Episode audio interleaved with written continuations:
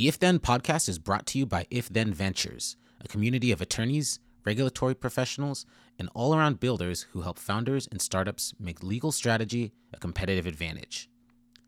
It should go without saying, but let it be said absolutely nothing in today's conversation is legal, financial, or any other type of advice.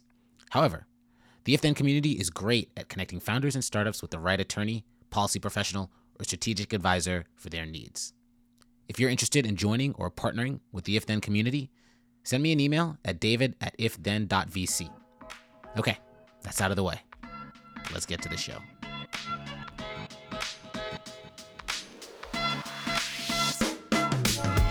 Yes, we are back with another episode of the If Then podcast brought to you by If Then Ventures.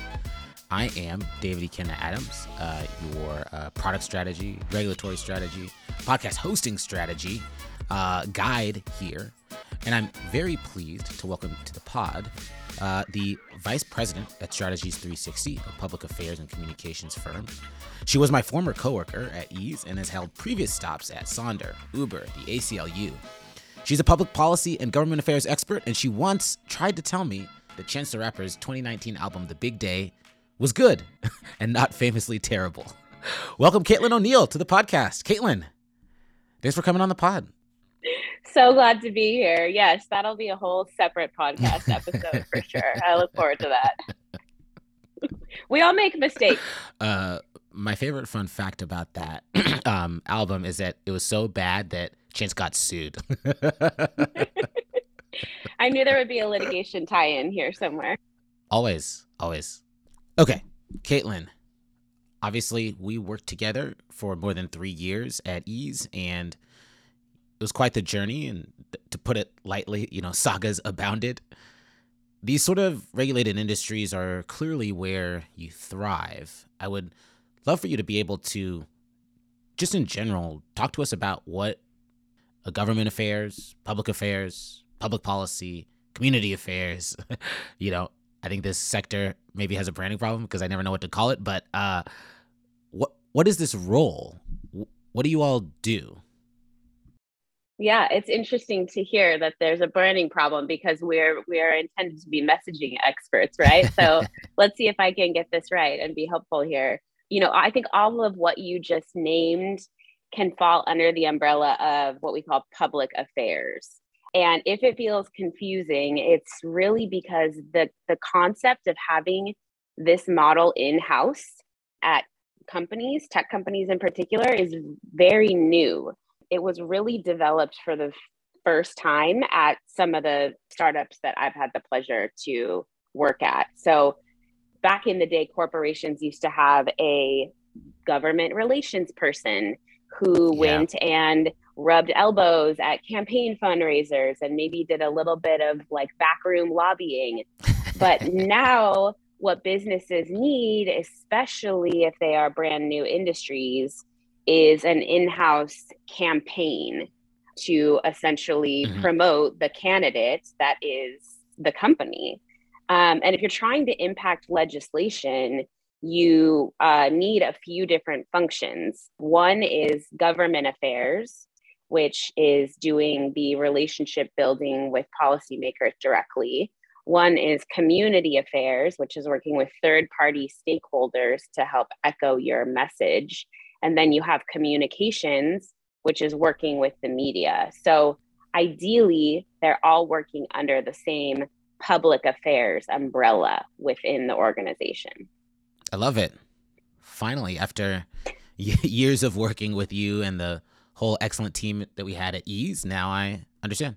All right. So, within that umbrella of public affairs and all those other aspects that you just named, what is your specialty? Yeah, so I I really like to think about this in the campaign that I just described, but my background really especially in my in-house roles that you were just describing has been um, leading government affairs teams, focusing on the aspect of the policymaker engagement. And for me, you know, I think uh, I'll quote Hamilton here. I like to be in the room where it happens. So that for me is the most the most fun of all of this. Quoting Hamilton in, in 2022. it took until episode six of this podcast for it to happen, but but yeah, you gotta say you finally made it. Uh, what's what's the day to day like, especially talking about the in-house version of of this role being newer and coming about with these tech companies. What's your day to day like in government affairs? So you can think about this that we have two audiences as an in house public policy person. One is the business team, the folks who are seeking to grow, the C suite, the CEO, helping them understand what the political landscape is in the markets that they're looking to operate in, helping them understand how policy can be used as a tool for growth maybe keeping an eye on new product features that may or may not end up being politically controversial moving forward. And then the other audience is the government itself. So we're sort of acting as translators by then taking our message to policymakers in the most compelling way possible in hopes of then seeing change that will impact the business in a positive way. That makes a lot of sense if I'm founding a company or working at an early stage company, when do I need to start thinking about public policy, government affairs? Obviously, to the extent it impacts my business directly, I need to be thinking about it. But when do I need someone in house to run these campaigns? I think that if what you're doing at your business is new in any way, shape, or form, which hopefully it is because that's why you're seeking to start a business, it's very likely that public policy is not keeping up with what you are innovating on. So I always recommend engaging in public policy, whether it's in house or with a consultant, as early as possible. This comes from a lot of my experience working with companies where public policy was an afterthought, thus requiring right. a lot of cleanup, which is not something that you want as an ideal. The goal is to have a public policy strategy baked in early so that it can be a tool for growth and expansion instead of requiring you to constantly be on the defense once you've created that model. It's super interesting you say that. And I feel like we could have a whole other episode that's just like a debate between the the go ahead and break things ethos and then cl- go clean it up. Certainly on you, you're like, I wish I was there earlier. All of these conversations would have been much easier. It, it also gives politicians the opportunity to say say no to things rather than have to respond or say no to things that are already happening. I feel like that story has played out in like every big movement from ride sharing to Airbnb and and certainly a, a topic we don't really need to dig into today, cryptocurrency that's playing out as we speak. But what do you think about that concept or how do you approach that?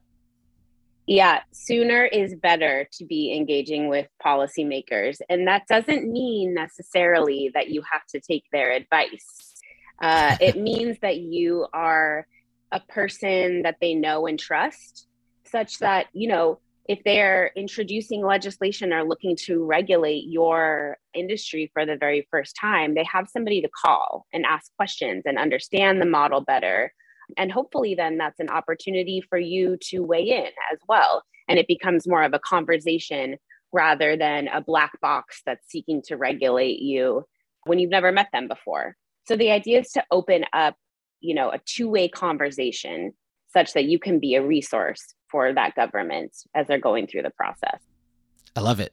I love it. You've threaded the needle, and I think that makes a lot of sense. And you can think some of these examples, say going back to crypto, you see bills that make no sense, and people get up in arms, and there's a lot of fervor. And maybe if there was at least so, someone kind of whispering the whole time, and you know, there's there's certainly people doing that work now, but maybe more money, effort, and coordinated efforts.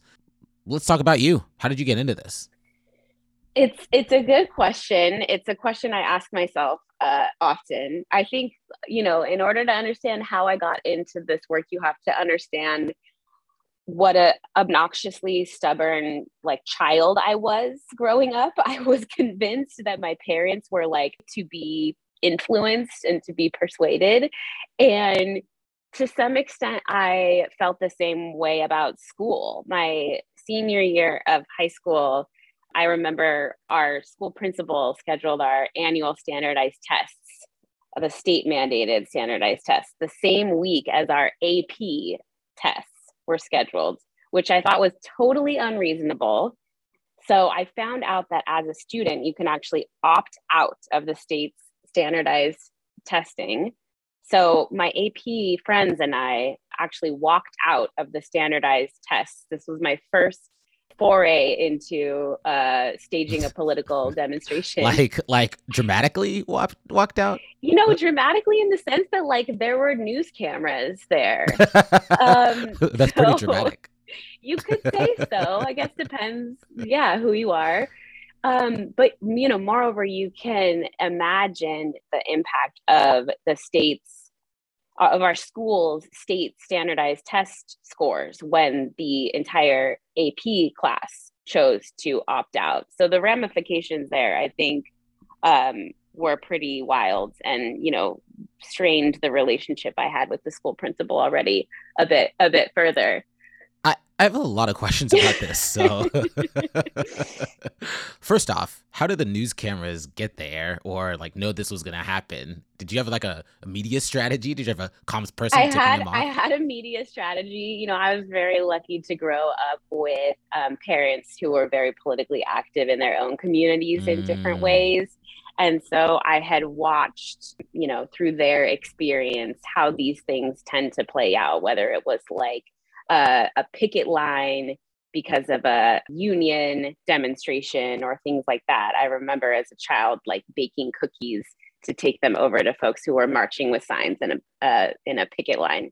So it was a lot of you know watching and then also being overly confident, as many teenagers are, that I could you know do the same thing in an effective way.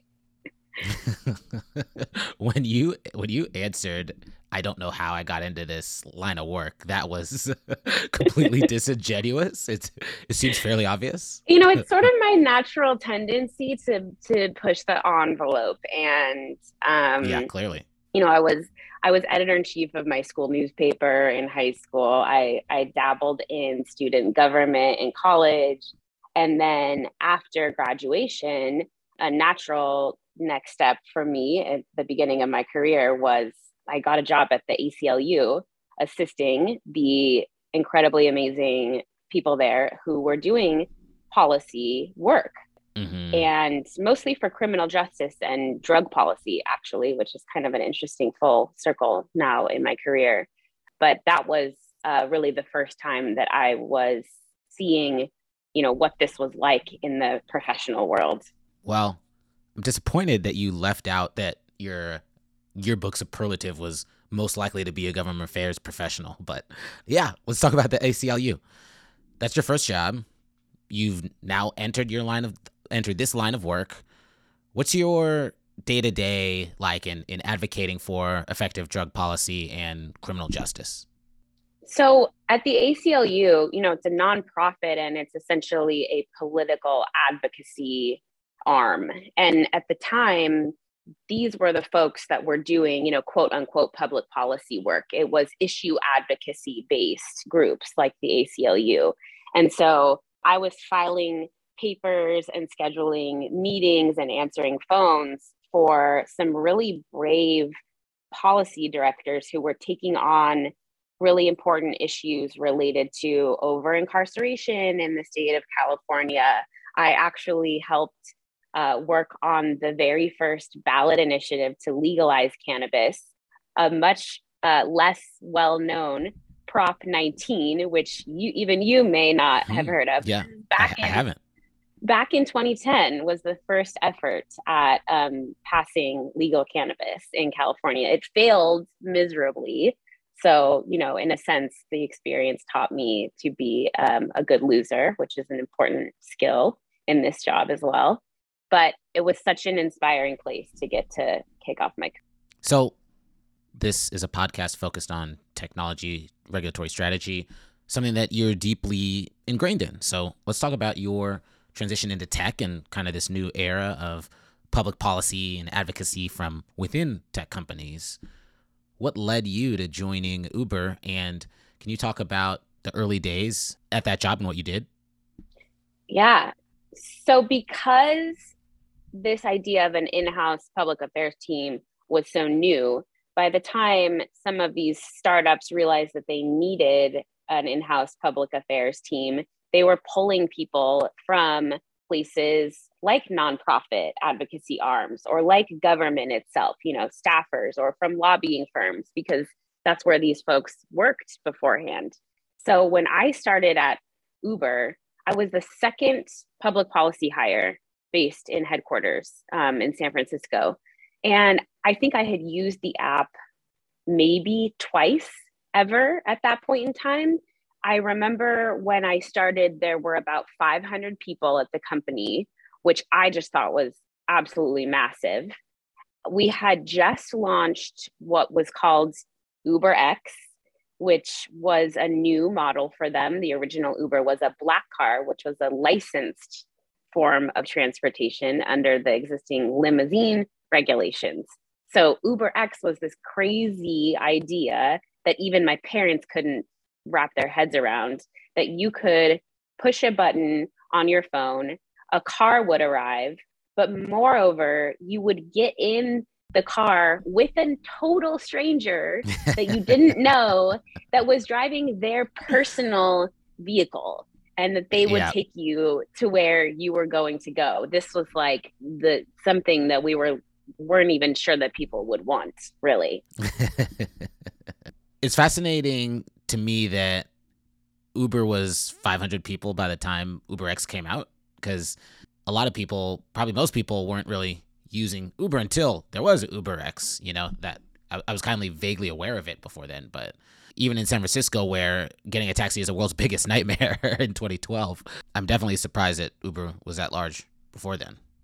Yeah, I definitely had experienced in my young 20s moving to San Francisco, like standing on freezing cold street corners out in the sunset where my first apartment was, just waiting and waiting and waiting for a taxi and calling them and calling them and calling them and just praying that they would come. Yeah, Uber X was the the hot new thing for sure. It started in the right city, let's just say, to to really get that uh product market fit for UberX because yeah, it was a total nightmare. You know, your story or comment about your parents and not understanding getting into a car with a total stranger is, is funny because I spent a couple years taking casual carpool into the city from the East Bay where I live and I don't know if that's like I think that's like a more extreme version of getting into a random stranger's car and when I would tell people about this in 2019, they would look at me like like I was crazy. Um, and I'm like, well, you know, I don't know. It's not that different from Uber, I guess, but you know, I don't know. Anyway, Uber, they've got Uber X as about 500 people, but you're only the second public policy hire, and presumably there's already a bunch of battles to be fighting. So, what what are they? What are you jumping into? So the task at that time was basically to legalize ride sharing across all 50 states at once as a campaign.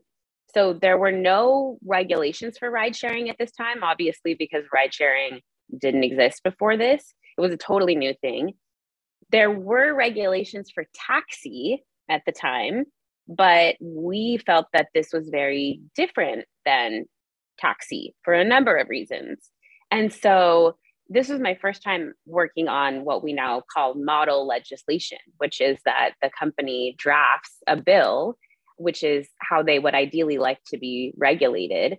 And we called it TNCs, which is an acronym that we now know as Transportation Network Companies. And in the model legislation, we essentially hoped to codify all the business practices that we already did. You know, the background checks, for the drivers that, that were performed, the insurance policies that we already provided to the drivers and the riders, the inspections that uh, our ops folks would do on the ground. And the goal was to take that model legislation and pass it into law to legalize ride sharing all the way across the country. My role was to do that all along the West Coast. But you have to realize some cities felt very strongly that we should fall under their existing taxi regulations. One of those was Portland, which was a really good example of the push and pull between, you know, the business team, the policy team, and the legal team, which we all see now in a variety of different companies. Before we get to Portland, I guess I have a question. The business has all of these things in place that you mentioned background checks, safety checks, various regulatory frameworks in, in that you're, you're regulating, we're regulating ourselves before we get regulated were any of the earlier policy folks involved in creating those things internally? I mean, is there internal strategy around, hey, we're doing this thing, or we've decided, hey, we're not regulated, we don't fall under these regulations. But before we start going out there, let's shore things up internally and go about all the ways that we're safe so that when we want to put out these model rules and suggest how we should be regulated, it's it's it's favorable.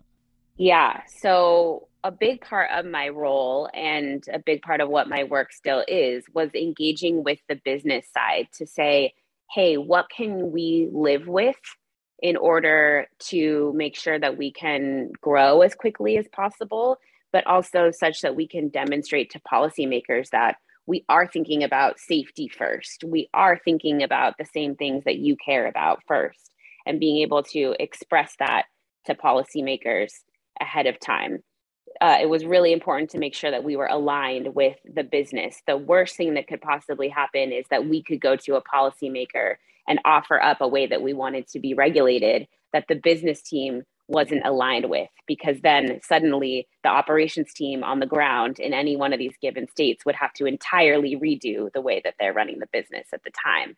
But when it comes to how quickly do you engage versus launch? This is sort of the tale as old as time. I think that so long as you are engaging actively at the same time that perhaps you are moving closer toward business launch in a city, that's the best way to do it. But it's really a case by case situation. So, for example, Portland was one of the last remaining big cities that we hadn't yet launched. A year in, we had launched and passed legislation all over the country. Portland was digging its heels into the ground and we still hadn't launched. The city said to us, please wait to launch until we can update our taxi rules to include ride sharing. And we had meetings after meetings after meetings with the mayor and city council, encouraging them to move to begin the rulemaking process for ride sharing. I was practically living in a Portland hotel at this point. Shout out to Hotel Deluxe in the Pearl District. Great room service, also. But the city kept saying, we'll get around to it, right? They weren't necessarily incentivized to go do all this new work to draft an ordinance and begin a really challenging rulemaking process. So you know, we had to make a decision a year into having those conversations. Are we going to wait to launch or do we need to go ahead and move forward? That's super interesting coming to that decision point. So tell us how did how did that story play out? Well, finally after a year of this and you know me coming back to the business team empty-handed after all of my hard work lobbying the city the business team said we got to launch. We can't yeah. wait any longer. The demand is too high. And you ask, how do we even know what the demand is in a city where we haven't launched yet? There was this tool called Eyeballs where you could, on the back end, see how many people in a given city were opening the app to check and see if it was available in their city. So we could see that every day there were thousands and thousands of what we called eyeballs in Portland on the Uber app, but they just couldn't request a ride. So the demand was there. We knew that for sure. And so, you know, the decision was made. That was my job to represent the business. We were launching. And I still remember telling my lobbyists that this was the plan then just the color just completely drained from their faces. We were launching, and in order to advertise to writers, you know, to make sure that we had customers on day one, we needed a way to announce that we were launching. So we came up with this plan a couple of days before launch to give an exclusive to a reporter under what is called embargo. This is kind of a communications term which means that the you are sharing the news with the reporter uh, on the agreement that they will not share the news until a particular time, which for us, the day we had agreed upon was the morning of launch, that they would um, announce that this was the day. So it was under embargo. Immediately after we had made that agreement with the reporter, got off the phone, the reporter hangs up with us, picks up the phone, and calls the mayor of Portland to ask for comment. How do you feel that Uber says they're going to be launching within a matter of days? The mayor then called us, and I believe his exact words were if you launch your services here in our city this week, we will throw the book at you. did, did he actually say throw the book at you? It's so like old timey. They didn't say throw the smartphone or throw like the iPad tablet. throw throw the book at you is so like I don't know, 90s courtroom drama type thing, you know, I don't well, know. Also, if you've ever watched Portlandia, the TV show, there you know, go. you understand the quirkiness here, yes. which was pretty accurate in yes, this sense. the 1890s are alive in Portland. Yes, fair enough. Okay. So, okay, Mayor says he's throwing the book at you and knowing Uber as I do, I, I I bet I can guess what happened next, but tell us. Well, so at this point, when I got that call from the mayor, the operations team had already prepared thousands of drivers to ready to go live the following day. So that was the decision that we were up against when I went to bring this conversation to them. It was like, well, we're ready to go. We've trained and onboarded thousands and thousands of drivers, which, as you can imagine, is no small operational undertaking in a city like this. So, you know, the question was should we pull the plug? And spoiler alert, as you indicated, you know, I, this is a good example of, of course, I pick up, I call our in house legal team right? I i think i know what's going to happen politically which is not good but legally you know what's going to what what's going to happen here you know? Our our driver's going to be arrested? Because that's a mm-hmm. big concern that yeah. we we wanted to make sure we weren't putting drivers in harm's way in any sense. And our legal team maintained their position that they had all along which is we were not taxi we could not be regulated by taxi rules because we were not taxi. Regulations did not exist for the model that we were seeking to launch in the city. So I took that back to the operations team. I remember everybody gathered in my hotel room, engineers, ops people were like sprawled across the floor with our laptops and they pushed the go button and we watched uh, on the back end it was called god view where you can see basically a city yeah. light up as thousands of drivers suddenly go live across the city. You're seeing you're watching this from your laptop. Boom boom boom boom boom little little golden dots all around the city as drivers went live for the first time. Within hours local law enforcement were requesting Ubers. The next morning, I woke up to a cease and desist letter from the mayor of Portland. a good old, a good old C and D. I have, uh, I've sent a few. I've received many. Love a good C and D. Special place in well, my heart. I had not though. This is where you and I were different. I I thought that a cease and desist letter was the my career ending before my eyes. So I was, you know, in the fetal position, rocking back and forth on the floor of my hotel room mm-hmm. at this time, thinking that, you know, truly my life was over. Yeah. You know, it's like anyone can send a, a C and C and D. Like obviously, when the mayor of Portland sends it, there's probably you know more heft behind it than some of the ones I've received. You know, they're like on a spectrum. I've I've gotten a lot from like random law firms that you know you can just kind of crumple up and throw in the trash. yours, yours, I will say was probably much more meaningful. I, I love the, you know, like obviously like God view is a well chronicled, chronicled Uber tool. You mentioned eyeballs. That's the first time hearing of that one.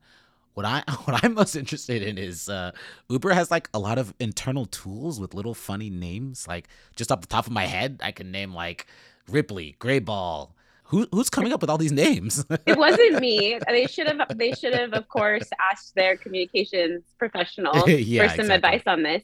But you have to remember, at the time, we never thought that anybody but us would be hearing these words. Mm. It actually feels a little uncomfortable to even be saying them out loud here. But in my head, I'm like, okay, I'm pretty sure the statute of limitations has you know passed on what i can yeah. share about my my former employers. And you know at this point now there are books there's a freaking showtime yeah show a, a show. out we're going to talk about that. So you know yeah i think that's the thing about these tools is that you don't ever think that these words will be repeated outside mm. of you know a hotel room in in portland. And and here we are. Okay so before we leave Uber, actually, let's go ahead and talk about the uh, Joseph Gordon-Levitt Showtime show, Super Pumped. I think it's like I think it's coming out this weekend. Who's playing the Caitlin O'Neill public policy part, and uh, uh, either in the show or in your head?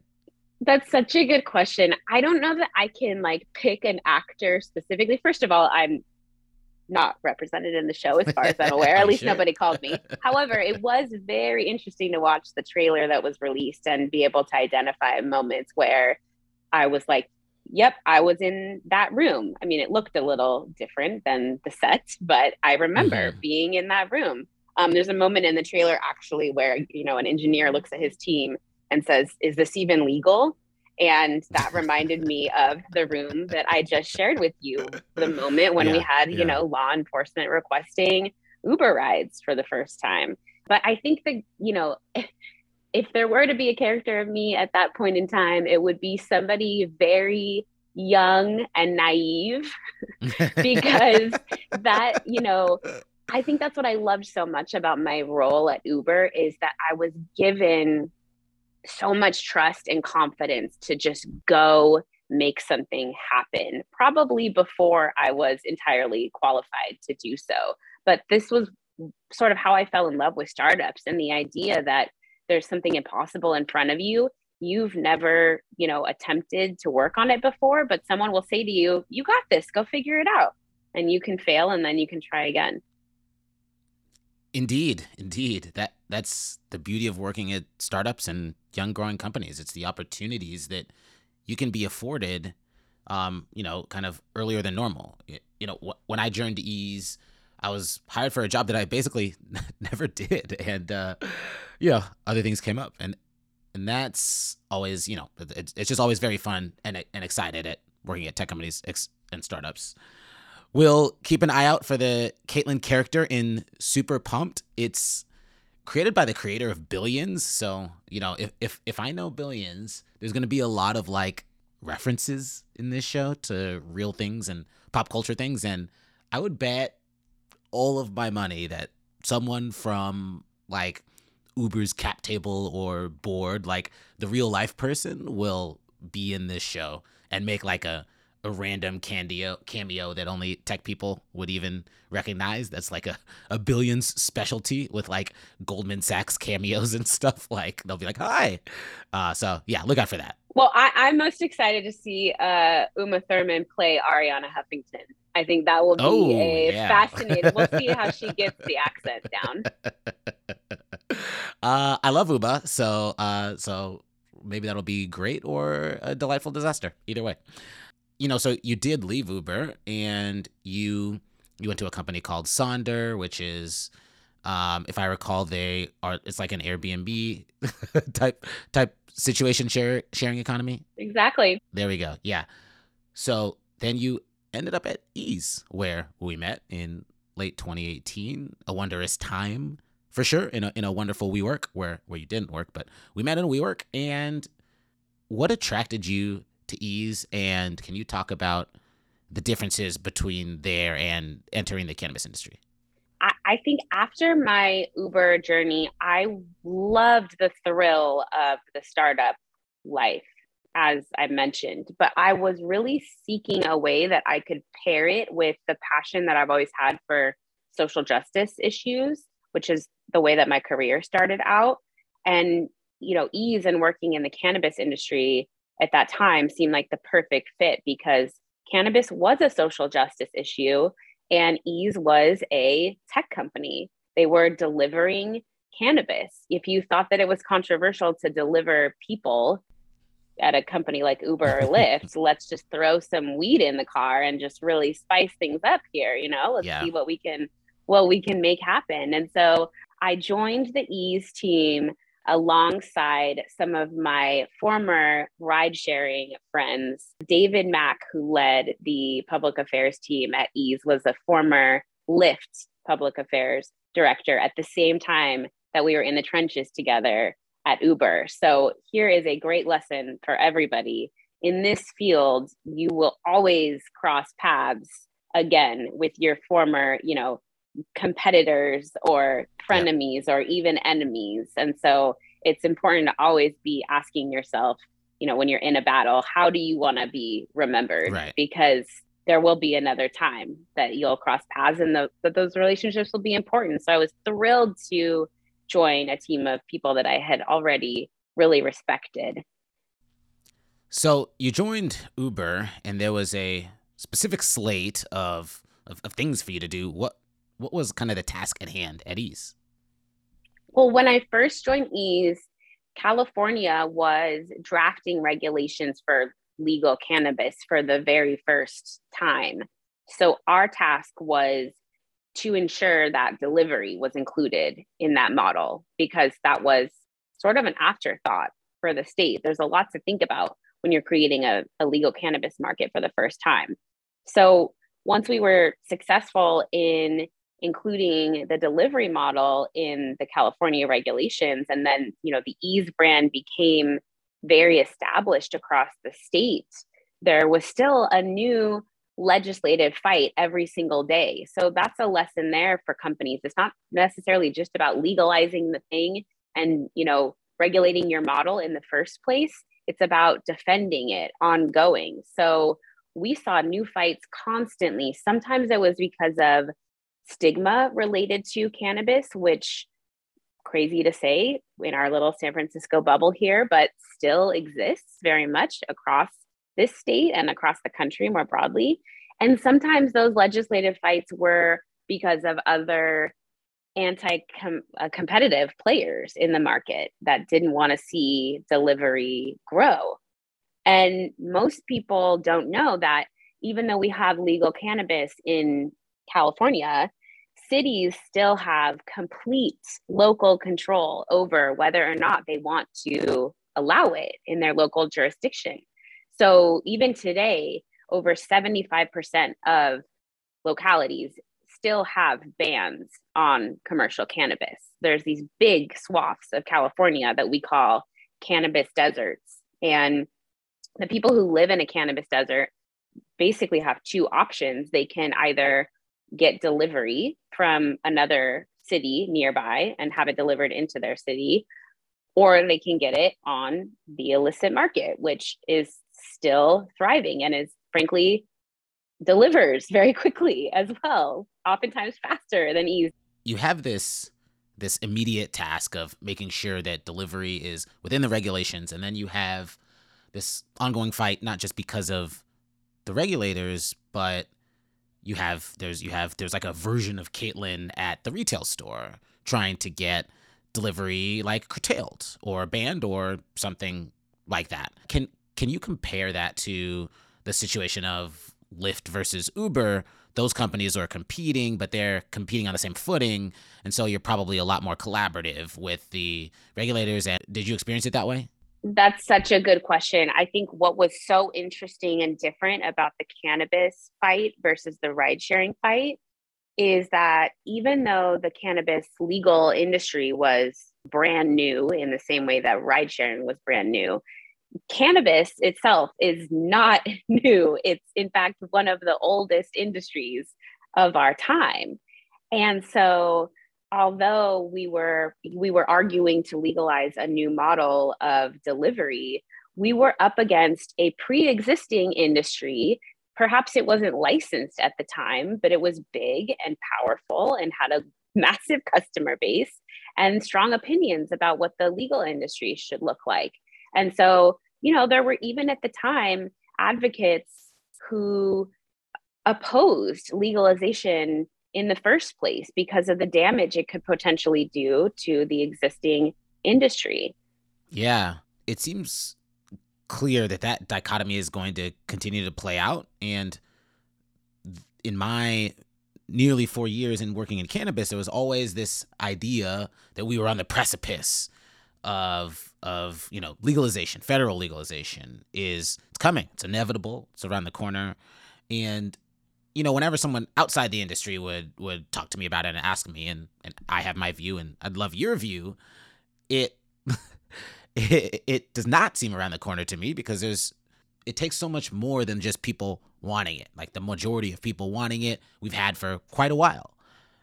People for legalization. But then you get into the actual political structure of the issues and the issues around how it's going to be legalized and it's it's going to be legalized in a way that certain people don't like for very justifiable justifiable reasons um or and may even oppose that legalization framework and so it affects how it's going to come about and i don't know if you have takes on this yeah, one of my great disappointments about my time in the cannabis industry is that I was never able to see the broad industry really get aligned on what legalization should look like in a given place. And one of my main lessons from my time in ride sharing was really about how important it is to work collaboratively with your competition. I mean, you look back at ride sharing, I think there's no greater business competition at least in our time than uber and lyft i mean it was highly publicized the mm-hmm. great lengths to which these two companies went to screw each other over in a business capacity but lyft came to the table for example in portland once the rulemaking process finally began they showed up to go to work and i started off kind of side eyeing them you know but ultimately, it was so helpful to have another stakeholder echoing support for the same legislation. The Uber team will tell you that we took all of the risks and bore all of the pain for opening the market such that other players could enter the market as well. The Lyft team will tell you that their better reputation allowed things to finally get over the finish line and both of them are are right it required everybody to align on a single piece of regulation and then bring their different components that they had skill sets in in order to accomplish something and so my hope in the cannabis industry is that working collaboratively even when there is a massive business competition is something that's actually good for public policy and necessary long term. There's we'll see. There's so there's so many hurdles to get through and even if the cannabis industry is able to achieve that industry alignment, then there's several other questions that that are beyond that. The discussion of how social justice uh, ties in to cannabis legalization, and that will surely be you know a sticking point for many as well as it should be for a lot of advocates and and we'll see how that plays out yeah and most importantly for the cannabis industry really is that we had to recognize as newer players in the industry that we stand on the shoulders of giants that come before us advocates in the illegal space that really were the whole reason that we saw legalization happen in the first place such that we could you know play in the same sandbox. And so there's a massive massive amount of respect that is owed to the folks who have been doing that work decades and decades and decades before we could even start to enter the conversation. Absolutely. And a debt to the many people still today still incarcerated for cannabis related crimes things that people do every day on the street. We have a out in the open we have a long way to go still. I, I think the number at this point is that over uh, 40,000 Americans are still incarcerated for cannabis related offenses. Yeah. Um, not great. Well, I, I, I don't have the best segue from that, but you and I are both no longer at Eaze, and you have moved into the great, wonderful world of being on the outside. You're at Strategies 360 doing the old school consulting work. Can you talk about that transition and how that's different for you as a longtime in house advocate? Yeah, I think technically, you know, unfortunately, this makes me a lobbyist now, which has such a stigma associated with it. But the reason that I joined Strategies 360 is that they really consider themselves to be a public affairs firm that thinks about this work as a wraparound campaign in the way that many uh, in-house teams are thinking about it as well. So we work with, you know, everyone from very young startups uh, and also very established big companies to help them build their relationships with policymakers and with third party stakeholders with the media and you know with the public generally to make sure that their reputation and that public policy is a force for their growth instead of just something to be you know dodging constantly. Are there any types of clients that you are looking for or are, are best working with who should be using strategies 360 well, one of the reasons I decided to transition into consulting was that there were so many interesting companies and new industries out there that I couldn't fathom just picking one to work on at this point in time. And my favorite type of client to work with is a new emerging industry that is having challenges describing to governments exactly what it is that they do and why it's a benefit to uh, the community that the policymaker represents. So I've been a, a client myself to firms like this for so long, many times I think a tough or a challenging client previously. So now, as a consultant, the relationships I've built with policymakers are a really important resource to my clients. But I think, moreover, I've been in the shoes of my clients working in these sorts of businesses. So I understand the pressures that they are under. I understand how quickly business moves and, you know, compared to how slow government moves.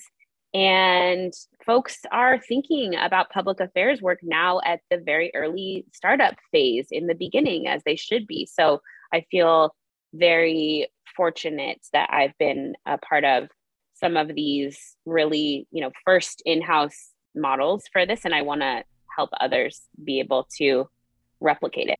Amazing. I like that.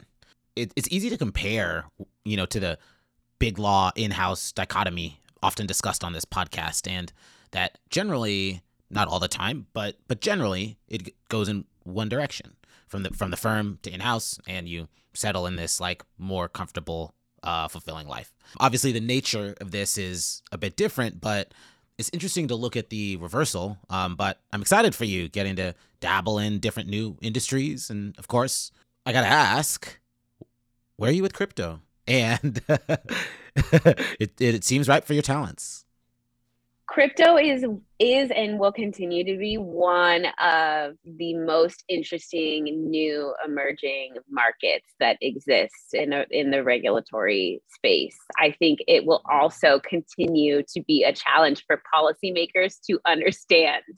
And so that's why it's so important to be thinking early on as a company in crypto or any other space how do we want to demonstrate our benefits to policymakers. You know, I, one of the biggest misunderstandings that folks uh, on the business side of things have is that they think that perhaps somebody inside government will just do a favor for a corporation or regulate something in the way that a company wants just because they asked for it that way. And that's really not the case. You have to be able to build a story for how your product is influencing and impacting positively the communities that these policymakers represent. A, a, local government or a state government or a federal government is not going to do a favor for a corporation. But what they do care about is that they have voters and constituents that they were elected to represent. So, this is why it's very important as well to have a community affairs strategy to create advocates who are impacted who are hopefully constituents of the policymakers that are making these decisions and can help tell that story. In the in the crypto industry you know we hadn't had a ton of that. Certainly there had been players doing that for years but you know i would say it's quite small in scale in comparison to the side of the industry and the value of the industry. And certainly in the last year two years there's been much more of the things that you're talking about community organizing progress with regulators. We've seen a lot more of those efforts and them be successful and, and, and engaging. But going back to your advice earlier in this podcast engaging earlier probably would have been more helpful but probably uh, better late than ever. Um, so for you caitlin you you kind of ducked my question but uh, I, i'm happy to guide you down the rabbit hole uh, whenever you're ready Please do. I think so. My goal now in this role, as you just mentioned, better late than never is exactly right. I think better late than never for crypto, but really for anyone. The I want to help folks learn from my mistakes of not engaging as quickly as I should have before. There's there's an advantage I think I have to having worked with companies facing big reputational challenges in the past because the lessons I've taken away from it is how important it is to be engaging early and often. So I'm really excited to see the crypto industry moving closer to that now. And I think they'll continue to do the right thing. Lessons that I think we can take away from this is that you've led an interesting and successful career and done some amazing work. I think we can take away the value of advocacy, even for like a soulless technology company, and how important campaigning and education is for any company building in an emerging regulatory environment or regulated industry. And uh, another lesson that we've learned is that this was a very successful episode of the If Then podcast. Caitlin, thanks so much for joining. Always love to chat and getting to learn more about policy and government affairs. Where can people who might need advocacy work get in touch with you? I love supporting folks in this space. You can find me at Caitlin O at strategies360.com. And our next podcast episode together, David, I hope will be a live watching of some Showtime series together. we can we can give all of our commentary to your listeners. Absolutely. And you know, maybe we can get Brian Koppelman to do the the Eaze story, uh, especially since he literally like rip an episode of Billions from like some some exactly. some of Eaze's more unfortunate uh, storylines not too long ago. But that's another episode. Fantastic stuff, Caitlin. Thanks so much for joining. This has been another episode of the If Then podcast. If you are interested in partnering with If Then or joining the If Then community, you can reach out to me at david at ifthen.vc. Otherwise, do interesting work that you're interested in. Thanks, everyone.